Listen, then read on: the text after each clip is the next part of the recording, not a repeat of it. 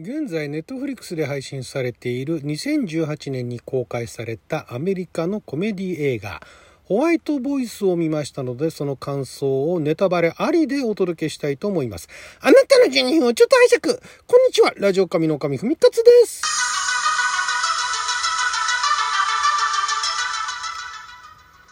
えー、ほぼネタバレなしで1本感想トークをお届けしましたが今回久しぶりにちょっとネタバレありでですねこの作品をご覧になった方あるいはもう見る気がないという方向けにですね、えー、もう一本ネタバレありで、感想トークをお届けしていきたいと思うんですがというのもですねこのホワイトボイスえー、見る前と見た後では見る前にねその予告とか見てて想像していたものよりもはるかに深いというかこれねどこまで意図してるのかわからないんですがいろいろその示唆に富んでいるというかその前のトークでもお話ししたようにこれはその問題提起問題提起と見たければ見られる作品ででその社会派というほどでもないんだけれども、まあ、社会風刺みたいなもんですかね。これはある種のね。でその白人社会の中での黒人社会の話っていう感じでね見ることができるというお話いたしましたけれどもこれねいろいろなその何でしょうその例えば名前一つとってもなんかこれは意味があるのではないかと。例えばその主人公のカシウスですよね。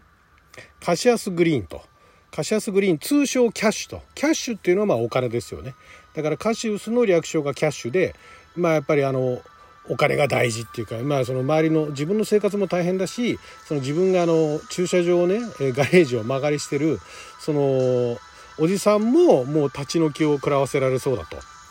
家を売りに出さなきゃならなくなってきている状況にあると。いうことで、まあ、ある種その金に貪欲というかまあ貪欲ではあるんだけれどもまあ分かりやすい貧困ですよね。お金が欲しいと。いうそのキャラクターとして、まあ、それが主人公に置かれていると。黒人の貧しいお金が欲しいという青年と。でなんとかその仕事にやりつきたいっていうのは、まあ、これは珍しいキャラクターではないんでしょう。おそらくその黒人社会においてね。白人社会の中の黒人社会においてはそんなに珍しいキャラクターではない。ただ、えー、そこのところをキャッシュっていうその愛称で呼ばせるのともともとのカシウス。これもえー、ひょっとしてですよひょっとしてこのあの昔のねその旧旧世旧世っていうかの共和制ローマいわゆるあのローマ帝国のあった時代にシーザーを暗殺したカシウスって覚えて覚えてるっていうか中の授業でね歴史の授業で習ったことある方いらっしゃいますか？ね、あのロンギヌスガイウス・カッシウス・ロンギヌスというね方で、まあ、ロンギヌスの槍なんていうねあの言葉で、えー、エヴァンゲリオンかなんかでもね、えー、まあ、取り上げられることもありますけどもシーザーを暗殺したねカシウスですよ、まあ、結局だから彼が最後にいっぺんとどめを刺すようなところで終わると、えー、何かとどめを刺すっていうかその巨悪にとどめを刺すと思わせるようなもう最後馬になっちゃってね。馬人間になってでとどめを刺すみたいな。ところで終わりますけれどもでしかも彼女の名前がデトロイトっていうねこの テッサ・トンプソンを演じるところの女性の名前ってデトロイトっていうのも、そんな名前つけんのかと。で、デトロイトっていうのが、姓なのか名なのかっていうのもよくわかんないですけど、デトロイトって言ったら、あの、なんでしょう、ロボコップの舞台にもなったことありますけれども、まあ、あの、犯罪率の高い都市として有名ですよね、アメリカの中でも。でそういう、まあ、だから、なんて言うんでしょう。やばい女の子みたいなね、デトロイトっていう名前を付けられてしまう、貧しいけども、アナキストみたいなね、そんな感じのキャラクターで結局だから、その、なんていうんですか、あの、あれみたいな活動するわけじゃないですか。その、なんだっけ、バンクシーみたいなね。もっと過激なで、しかもまたあの、彼女がアートかなんかのその展覧会をやって、で、あの、携帯だとか、あの、薬莢だとかを投げ、投げてっていうショーをやった時も、あれよく聞けば、あの、言語の方ですね。言語の方よく聞けば、あのステージに立ってる時の彼女も、実はホワイトボイスなんですよね。で、これちゃんとあの、吹き替えやってる女性のキャストも、キャスティングちゃんとリストに出てくるんですけども、この子もそういうところではホワイトボイスを使うんだっていうね。だからこの黒人社会で暮らしてはいるんだけれども、白人社会メインのところではホワイトボイスでまず喋ることっていうのが、一つその、なんていうんですか、売れる、ね、えー、金を稼ぐために必要なスキルの一つでもあるぐらいの、っていうその揶揄ですよね。で、その乱交パーティー、その社長の乱交パーティーだとか麻薬、コカインが出まくりなんていうのも、まあ大げさかもしれないけども、実際にあるんでしょう。で、このラッパーの、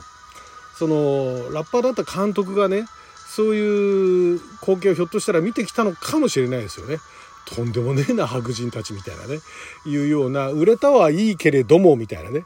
いうようなところにやっぱりへきへきしてる。でやっぱりねこれ結構その監督の出自っていうのを、えー、知っていると途中でこのあのカシウスがそのパーティーの中でラップできんだろって言われて、ラップやってよでみんなでラップやって、ラップラップっていうところの、あの煽りあそこはある意味強烈ですよね。つまりだから白人の、ね、ちゃんとまともな生活をしている裕福な白人の人たちは乱交パーティーとかやりながら黒人っつったらみんなラップ得意なんでしょみたいなみんなでちょっとラップやらやってみてみたいなだからそれって裏を返せば自分はその今の社会のねえー、わだかまりだとか不満だとかそういったものをその歌詞に乗せてラップで歌ってやってそれでヒットしたと。ね、だから俺の言葉が通じたなと思ったら、黒人つったらラップだよねっていう見せ物でしかないっていう。で、しかもだからカシウスは、ラップなんかできないよっていうわけですよね。あのシーンはね、ちょっとね、すごいなと。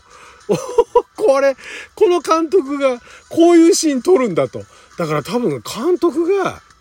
ね、自らラップで、ある程度まで上り詰めたと思ったら、現実公開よと。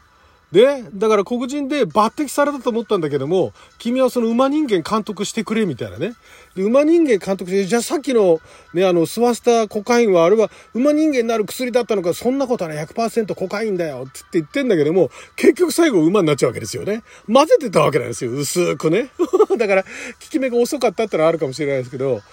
そこにね、だから、まあ、監督のその白人社会に対する不信感ですよね。すごいだから表向きは素敵なことを言ってるけどだからあの、えっ、ー、と、ウォーリーフリーっていうね、えー、心配事から解放されるっていう不安から解放されるためのなんかその共同生活みたいなね、えー、食べ物も全部与えるし終身雇用だしみたいなすごい美しい文句で、ね、素敵なコマーシャルで見せてんだけどもそれって奴隷だよねってのは劇中の中でも言ってましたけども結局、だから、その中で白人もたくさんいるわけですよ。だその奴隷として働かされていることに気づいていない白人もたくさんいるだろう、お前らみたいなね。いうようなメッセージにも捉えられるわけですよね。だからあの中で、ま、裕福な人たちも結局はそういったところで不満が溜まって気づいた何かおかしい異変に気づいた人たちとあとは一緒になってそれを煽ってた人たちにやられちゃうしみたいなねで、結局その自分たちがその飼いならした馬、馬というのは、えー、古くからその人間に付き添ってって、で、その人間の生活を支えてきた家畜の代表的な家畜なんですよね。特にアメリカにとっては馬っていうのは犬以上に大きいわけですよ。カーボーイとかいたし、その馬と人間をミックスさせる、いわゆるだから従順なね、家畜を作るわけですよ。そこを、今結局、実際にあそこまで遺伝操作とかしてないけども、お前ら家畜なんだよと。あいつらの家畜になってんだぜっていうところを、ああいう風にビジュアルで表現しているっていうのが、あまりにも、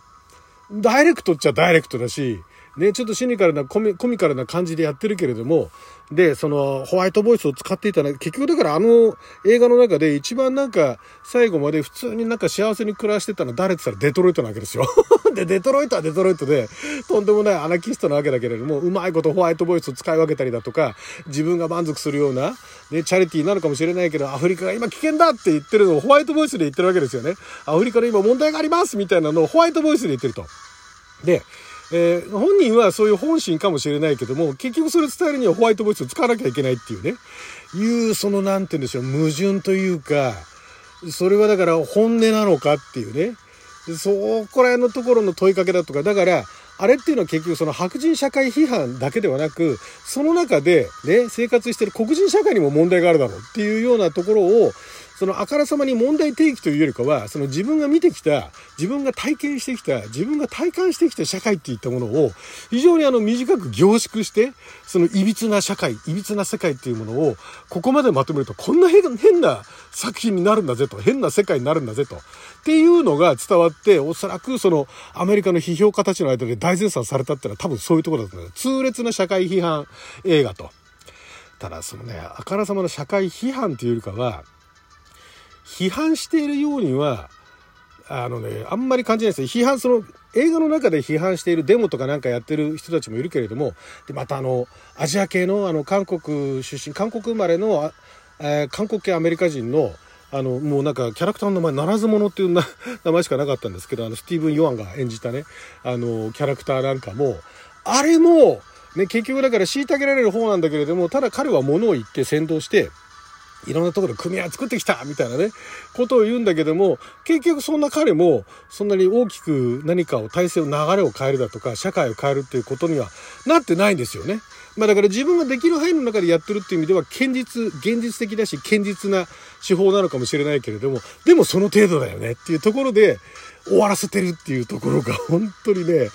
もう、なんでしょう。だからね、批判というよりも、現実を分かりやすく、その、凝縮して、面白おかしく、でも、